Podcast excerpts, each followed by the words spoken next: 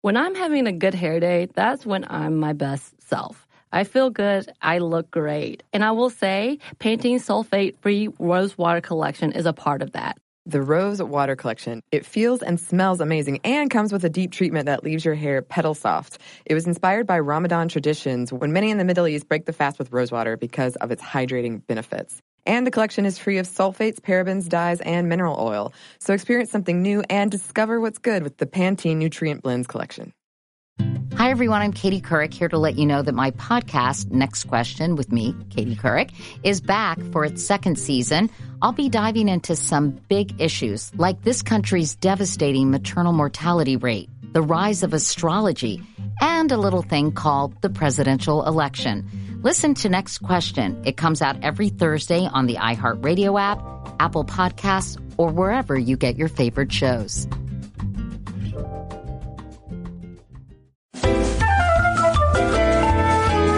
Welcome to Stuff Mom Never Told You from HowStuffWorks.com.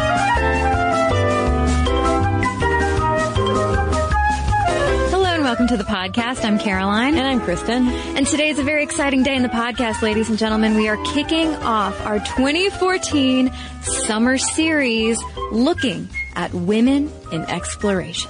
Yeah, and since this is our introductory episode, we wanted to just offer an overview looking at what exploration actually is because Caroline, exploration is not what I thought it was before we started reading about this. I assumed exploration was when people just go out into the wilderness and hike around or they climb mountains or they go walk around a snowy land yeah, but it's so much more than that. I totally am on the same, was on the same page with you. I thought like, oh, well, exploration is just any, any old person who climbs a mountain or goes into the woods or what have you to look around, have a look around, a look see and, and see what's out there. But as we'll get into, like Cristen said, there is so much more. There's so many more layers to what an explorer is versus maybe an adventure and, and the purposes of each. That's right. Um, but since we're focusing on women in exploration, we thought a good place to kick off this discussion was talking about how exploration has long been considered more of a masculine pursuit. There was a paper we found called Conceptions of Victorian Masculinity Within Britain's Colonial Project in Egypt by Claire Anderson, and she talks about this. She writes about how the explorer's gaze has been generically and literally a man's gaze because at that time, she's writing about the Victorian era, travel outside of Europe was mostly a male experience. By definition, travel outside of the homeland was identified as masculine and was carried out by heroic explorers. And then she goes on to talk about how ideologically and culturally, our idea of travel and exploration has often been the province of masculinity, mm-hmm. founded on designations of entitlement, autonomy, and agency, and emblematized by male members of the moneyed classes. That's a lot. Right. And, and it's, if you go back to the episode that we did on coffee, we kind of touched on this in that episode, talking about how men were the ones, and a lot of times it was the upper class, uh, genteel gentlemen who would go off and explore and learn about this new hot beverage and, and bring it back and talk about their explorations. And so it very much was considered a masculine thing because why would women, with all of their heavy skirts and their need to be in the home sphere, why would they be traveling out, especially alone? Yeah, there's some very real gendered, not just baggage, but, but luggage with this idea of exploration and what it means more broadly beyond just stepping out beyond your own doorstep. But there were, though, a number of women who violated those Victorian gender norms and set out to explore. And one that we wanted to talk about for a minute was Harriet Chalmers Adams, who was born in California in 1875.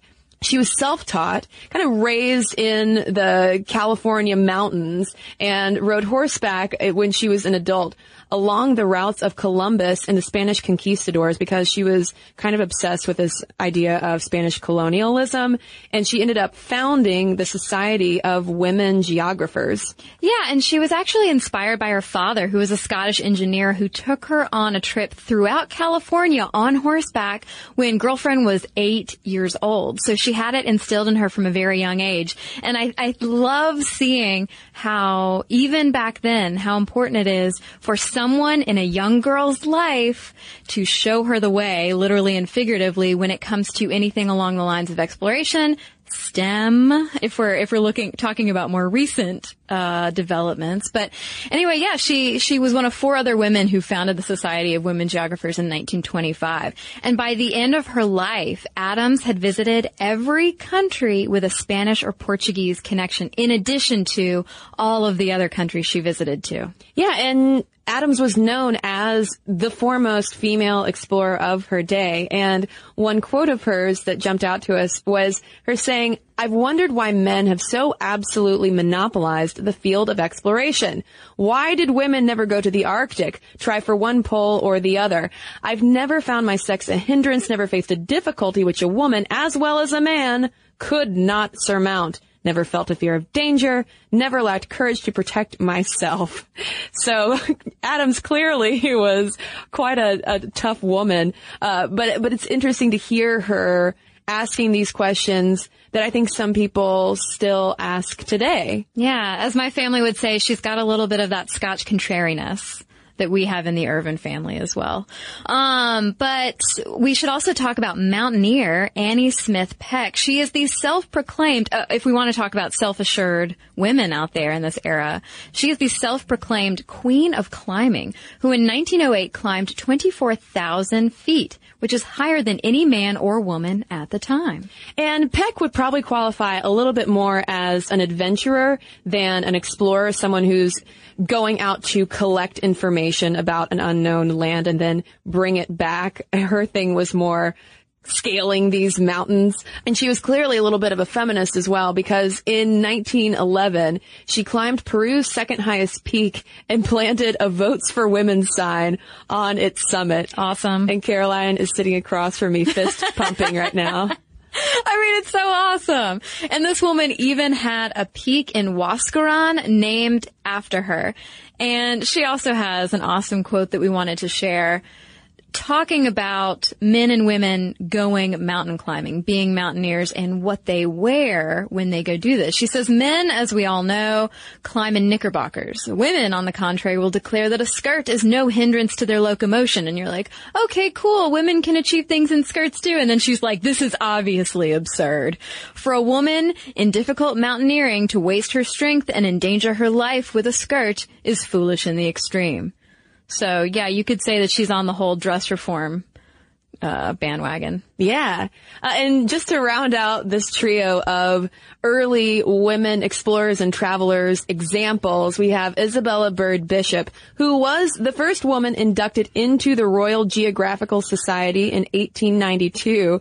And she was one of the premier travel writers of her day and the author of a lady's life in the Rocky Mountains. And apparently it was a big deal when she was riding horseback through the Rockies that she did so not side saddle, but astride. Uh-huh. Nice. Talk about, I mean, like these women in terms of even just riding horseback astride or in Peck's case, wearing the knickerbockers instead of a dress. These women who were having to violate gender norms over and over again in the name of expanding their worlds and also expanding the public's world right. by bringing back this information. Exactly, showing that women can do it too. Yeah. But not everybody was having it. Women were typically excluded, for instance, from exploration in Antarctica, which has been referred to as the most inconvenient boys club in the world. And a lot of this is because funding tended to come from scientific and military organizations, which they themselves, of course, excluded women. So men provide the funding, men receive the funding. And then to top it off, the esteemed Explorers Club which was founded in 1904, remained all male for 77 years and finally gender desegregated in 1981. And its first female members included Sylvia Earle, Dian Fossey, Rita Matthews, Anna Roosevelt, and Kathryn Sullivan, which are names that will probably pop up over the next few weeks as we dig deeper into notable female explorers. And in 2000, the Explorers Club elected its first female president, Faanya L. Rose. And it's funny on their website, they have the, the, the timeline of the Explorers Club. And at the very bottom of the web page, talk, giving, going through their history, they say, and then finally in the 80s, we brought in our newest group of explorers, who of course are women. But then you go back to, Yeah. you know, Isabella Bird, who was being inducted into the Royal Geographical Society in, what was that, the 1860s? And it was clear they were kind of trying to cover their tracks a little bit, being like, oh yeah. Oh yeah, since women had never been out of the house before 1981, there are there there are new members. But yeah, so so let's look at some of the incredible firsts that women have achieved in exploration because they have been everywhere from the sky, space, uh, and and a little bit below in zeppelins, depending on what sort of vessel they're traveling in, all the way to the bottom of the ocean and everywhere in between. So let's talk about that. Yeah, because the question of, well, where have women explorers been? Everywhere. So take, for instance, Christina Chojnowska Liskiewicz, who was the first woman to sail solo around the world, starting and ending at the Canary Islands in 1976. Yeah, and then you have a woman who has all the names. Uh, Grace Marguerite Hay Drummond Hay, or we'll just call her Lady Drummond Hay if you want to. But anyway, she's a crackerjack reporter and the first woman to fly around the world, which she did by Zeppelin in 1929. And if you Google image search this woman, which I highly recommend, there are pictures of her because she not only was this amazing explorer, but she was also quite a fancy lady. She was also very beautiful. She also donned this incredible like leather and fleece coat. So very much, she was very much dressed for the role of explorer.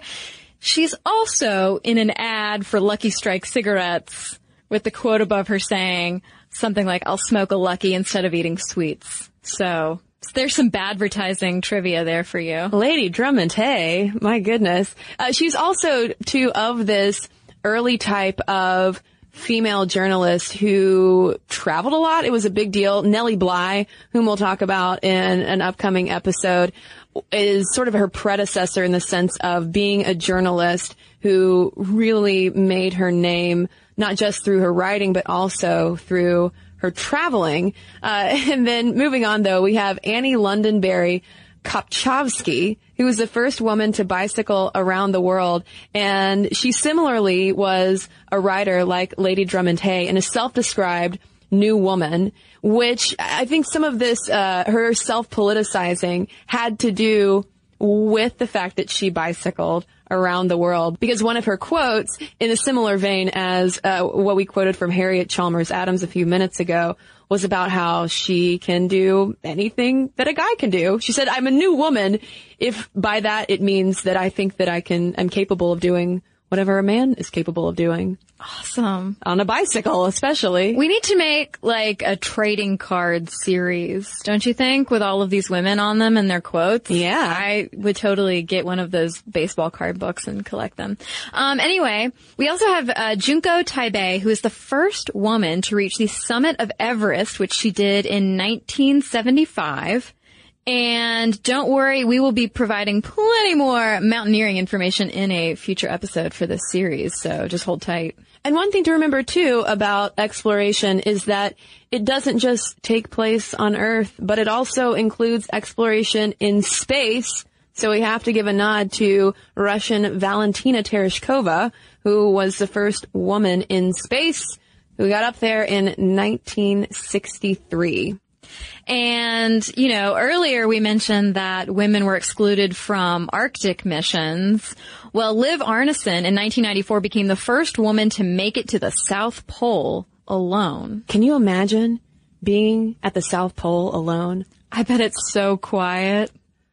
Yeah. Except, I mean, like, except for polar bears, I guess. Except, Or and uh, oh, Santa's at the North Pole. Yeah. Never mind. I was about to say. well, maybe the South Pole is his vacation home. Yeah, maybe so. Maybe. Hmm. Okay, well then there's also Fiona Campbell who became the first woman to walk around the world from 1983 to 1994. Yeah, well, it took her 11 years because she was on foot Yeah, I trying mean, to I walk guess I guess the that takes a while. that would take quite a while, 11 years to be precise. But the thing about it is, she almost walked around the world. She later came out and confessed that she fibbed about walking a thousand of those miles because it turns out she was pregnant.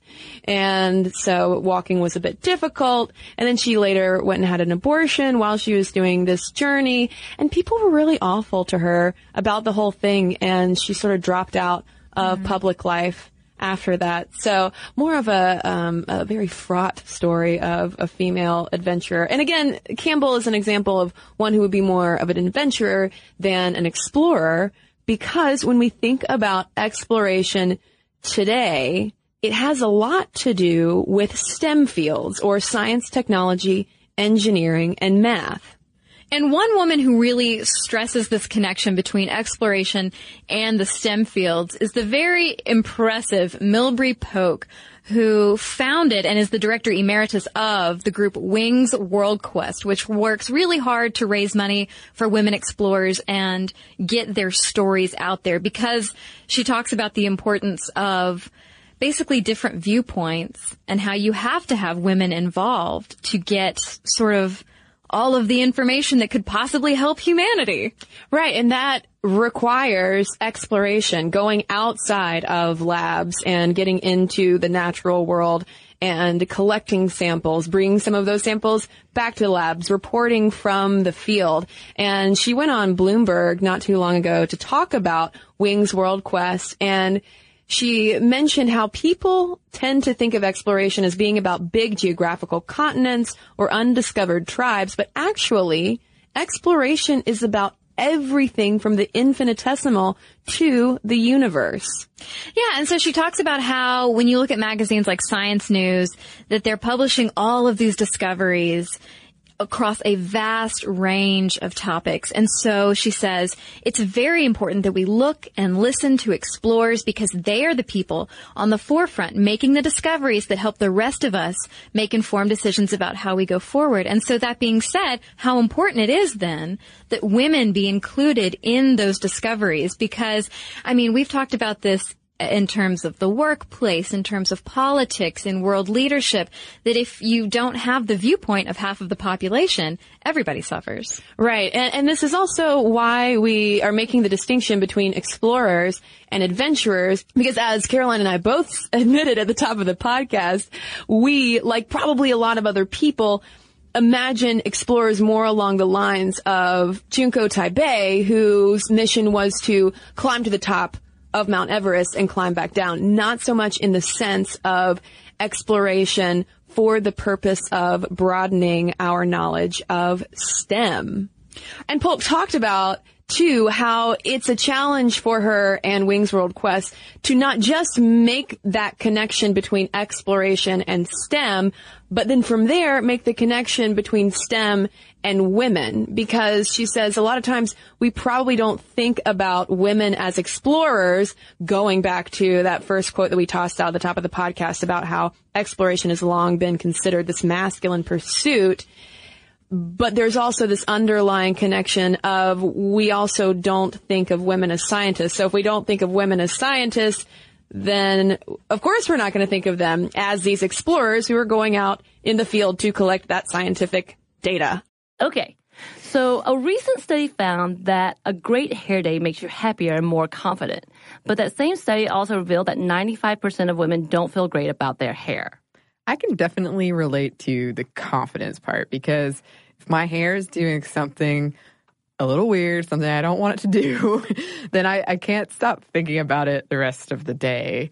Oh my God, we've all been there. Pantene's Rosewater collection feels and smells amazing and comes with a deep treatment that leaves your hair petal soft. It was inspired by Ramadan traditions when many in the Middle East break the fast with rosewater because of its hydrating benefits. And the collection is free of sulfates, parabens, dyes, and mineral oil. Your hair doesn't look really great.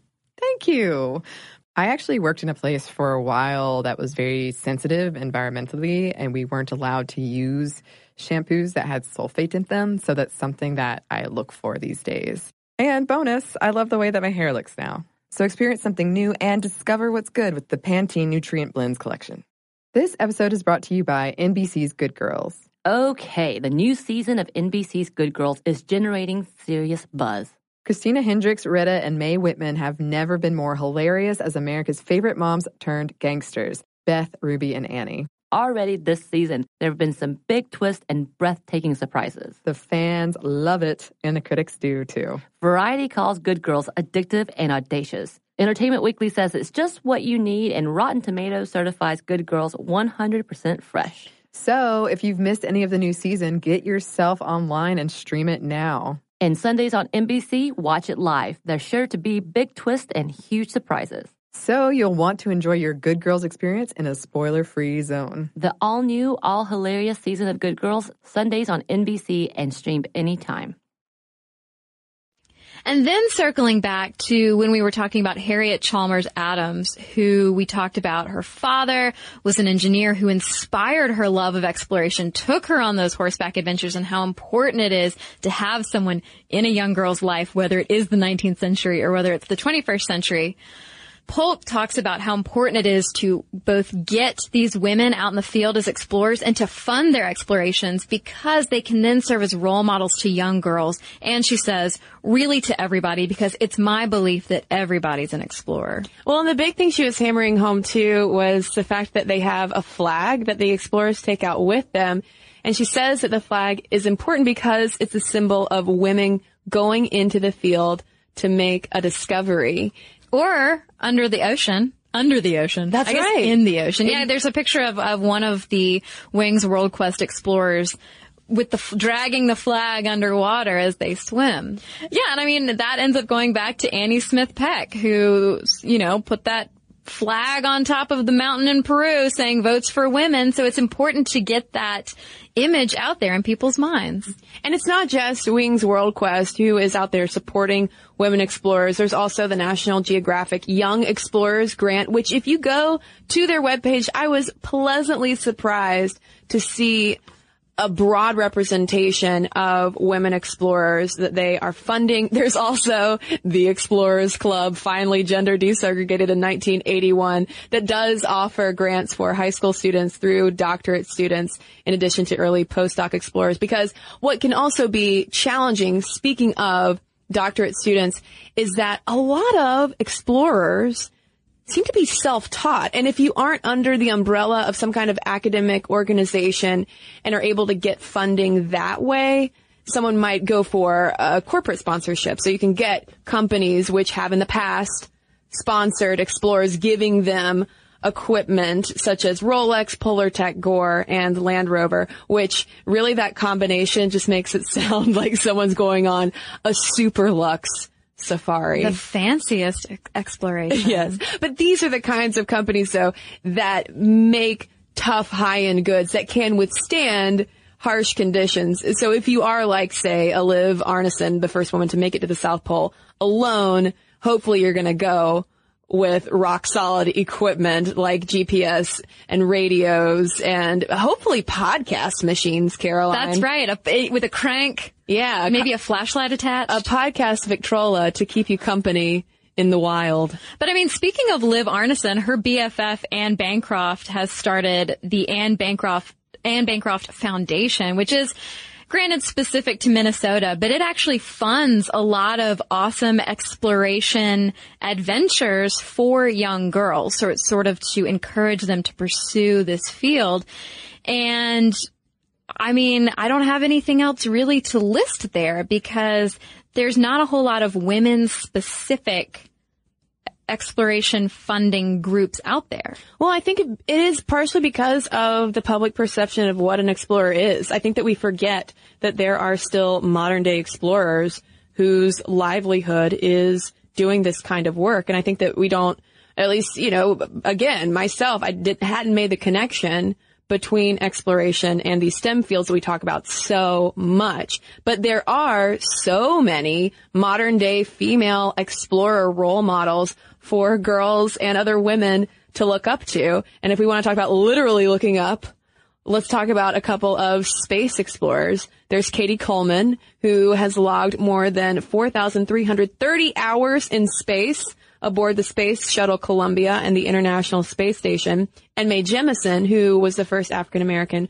woman astronaut who actually left NASA in 1993. And she and Coleman are now working together to promote space exploration and space travel. And Caroline and I may or may not have seen them speak at a conference earlier in 2014 and it was very exciting to see those explorers on stage talking. And we may or may not have been sitting next to them for half of the day not realizing who they were and totally geeked out when they got on stage and we realized who had been our seatmates for a couple hours.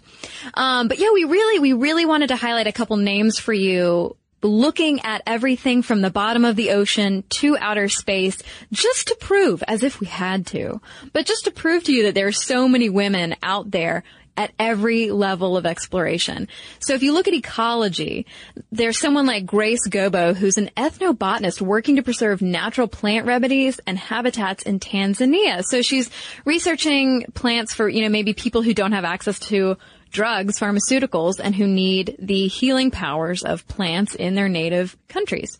And then if we look at one of the fields that young Caroline wanted to enter as a, as a small person who imagined herself to be Indiana Jones, we've got to look at paleontology and we have to talk about the amazing Sue Hendrickson, who she's not only a paleontologist, she's also a marine archaeologist. I mean, NBD.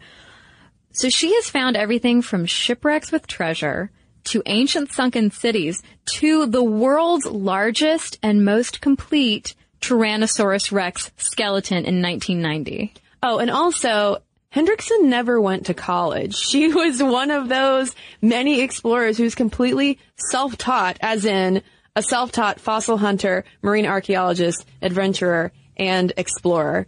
In other words, it sounds like Sue Hendrickson has kind of the coolest life ever? I think so. I think that's safe to say. Yeah. But I mean, speaking of the ocean, we also have to talk about Sylvia Earle, who her biography is ginormous. This woman is the National Geographic Society Explorer in Residence. She's led more than 100 expeditions, logged more than 7,000 hours underwater.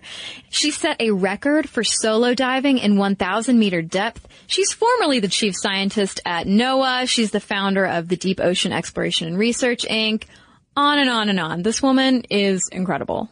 And if her name sounds familiar, it's because she was one of the first women admitted to the Explorers Club when they started letting women in the gates in 1981.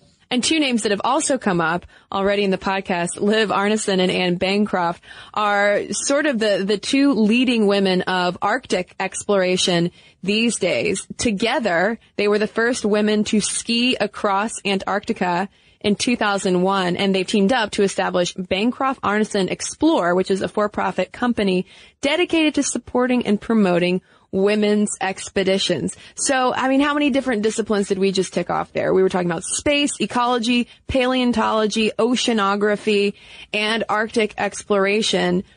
I mean, clearly the Venn diagram between STEM and exploration intersects so much. It encapsulates so much of our world. Right.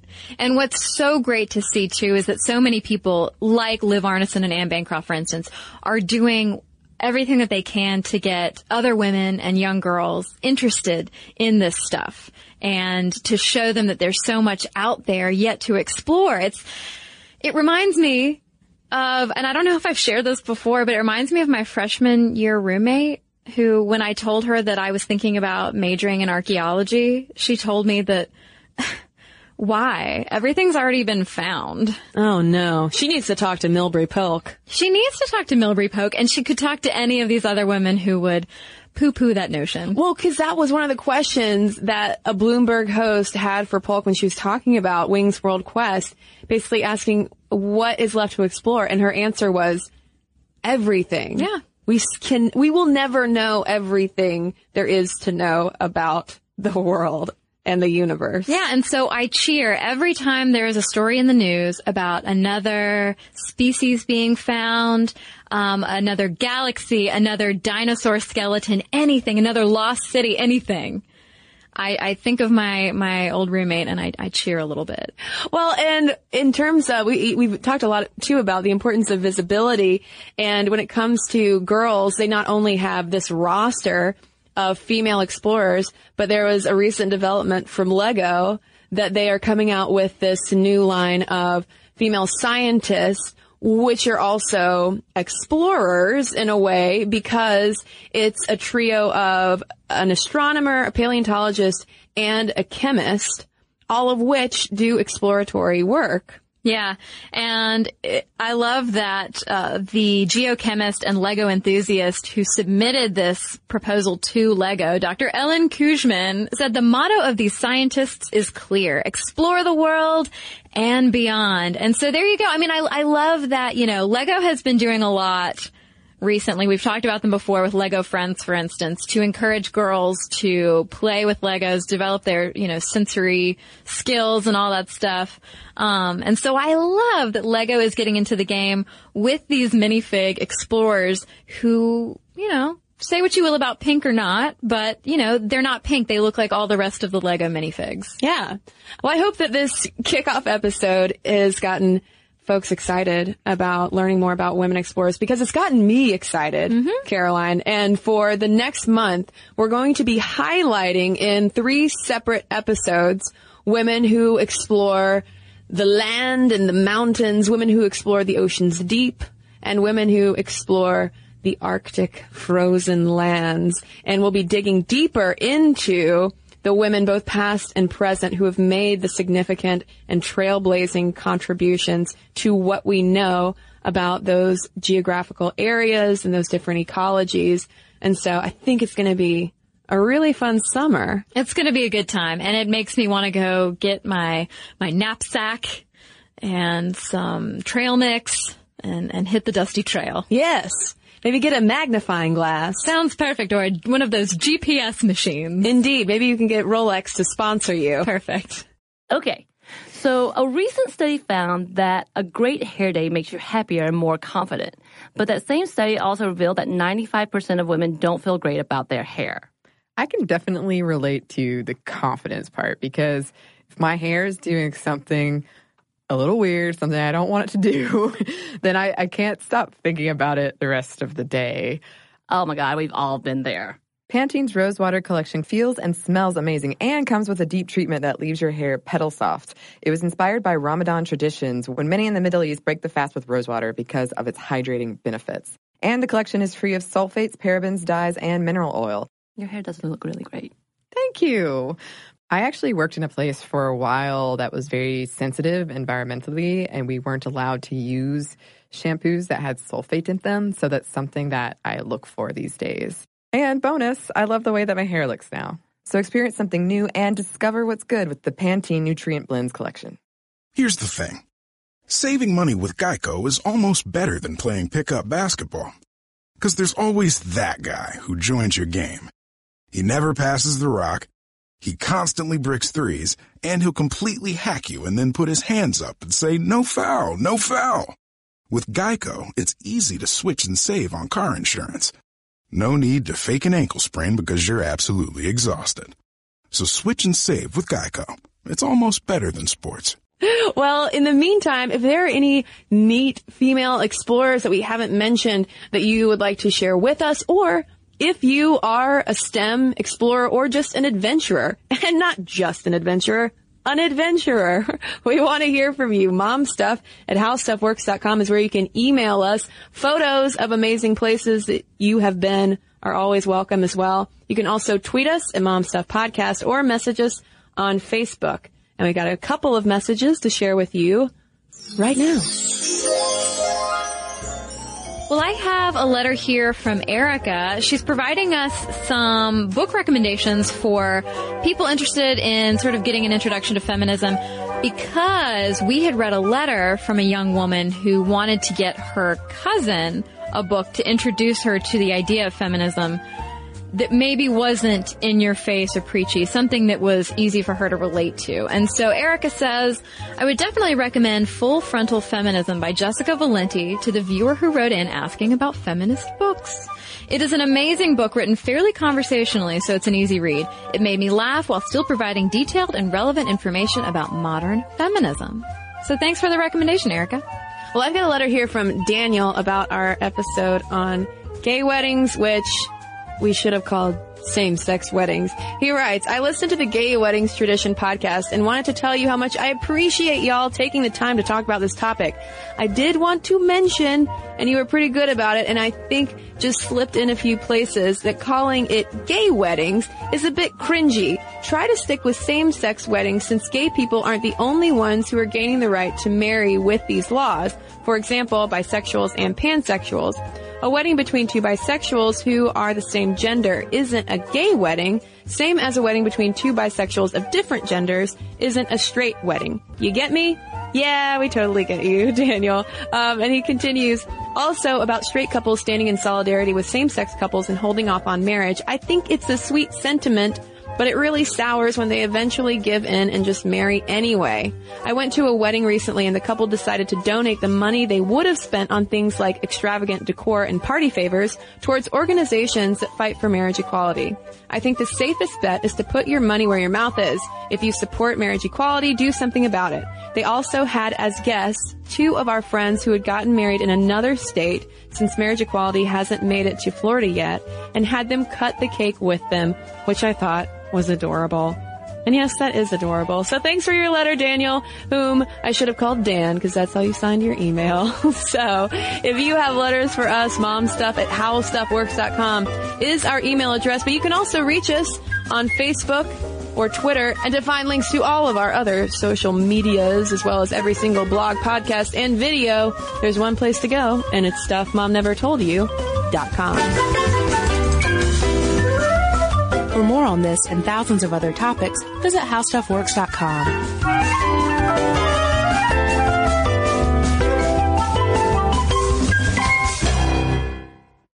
So here's something that some of you might find shocking. 95% of women don't feel good about their hair, but Pantene is changing that. Pantene's Rosewater collection combats bad hair days with an innovative formula that uses rosewater derived from the petals and buds of the Rosa gallica plant. With Pantene's Rosewater collection, I can really feel how much more hydrated my hair is. And it's sulfate, paraben, dye, and mineral oil free, which makes me feel good because who needs all those additives? Experience something new and discover what's good with the Pantene Nutrient Blends collection. This episode is brought to you by NBC's Good Girls.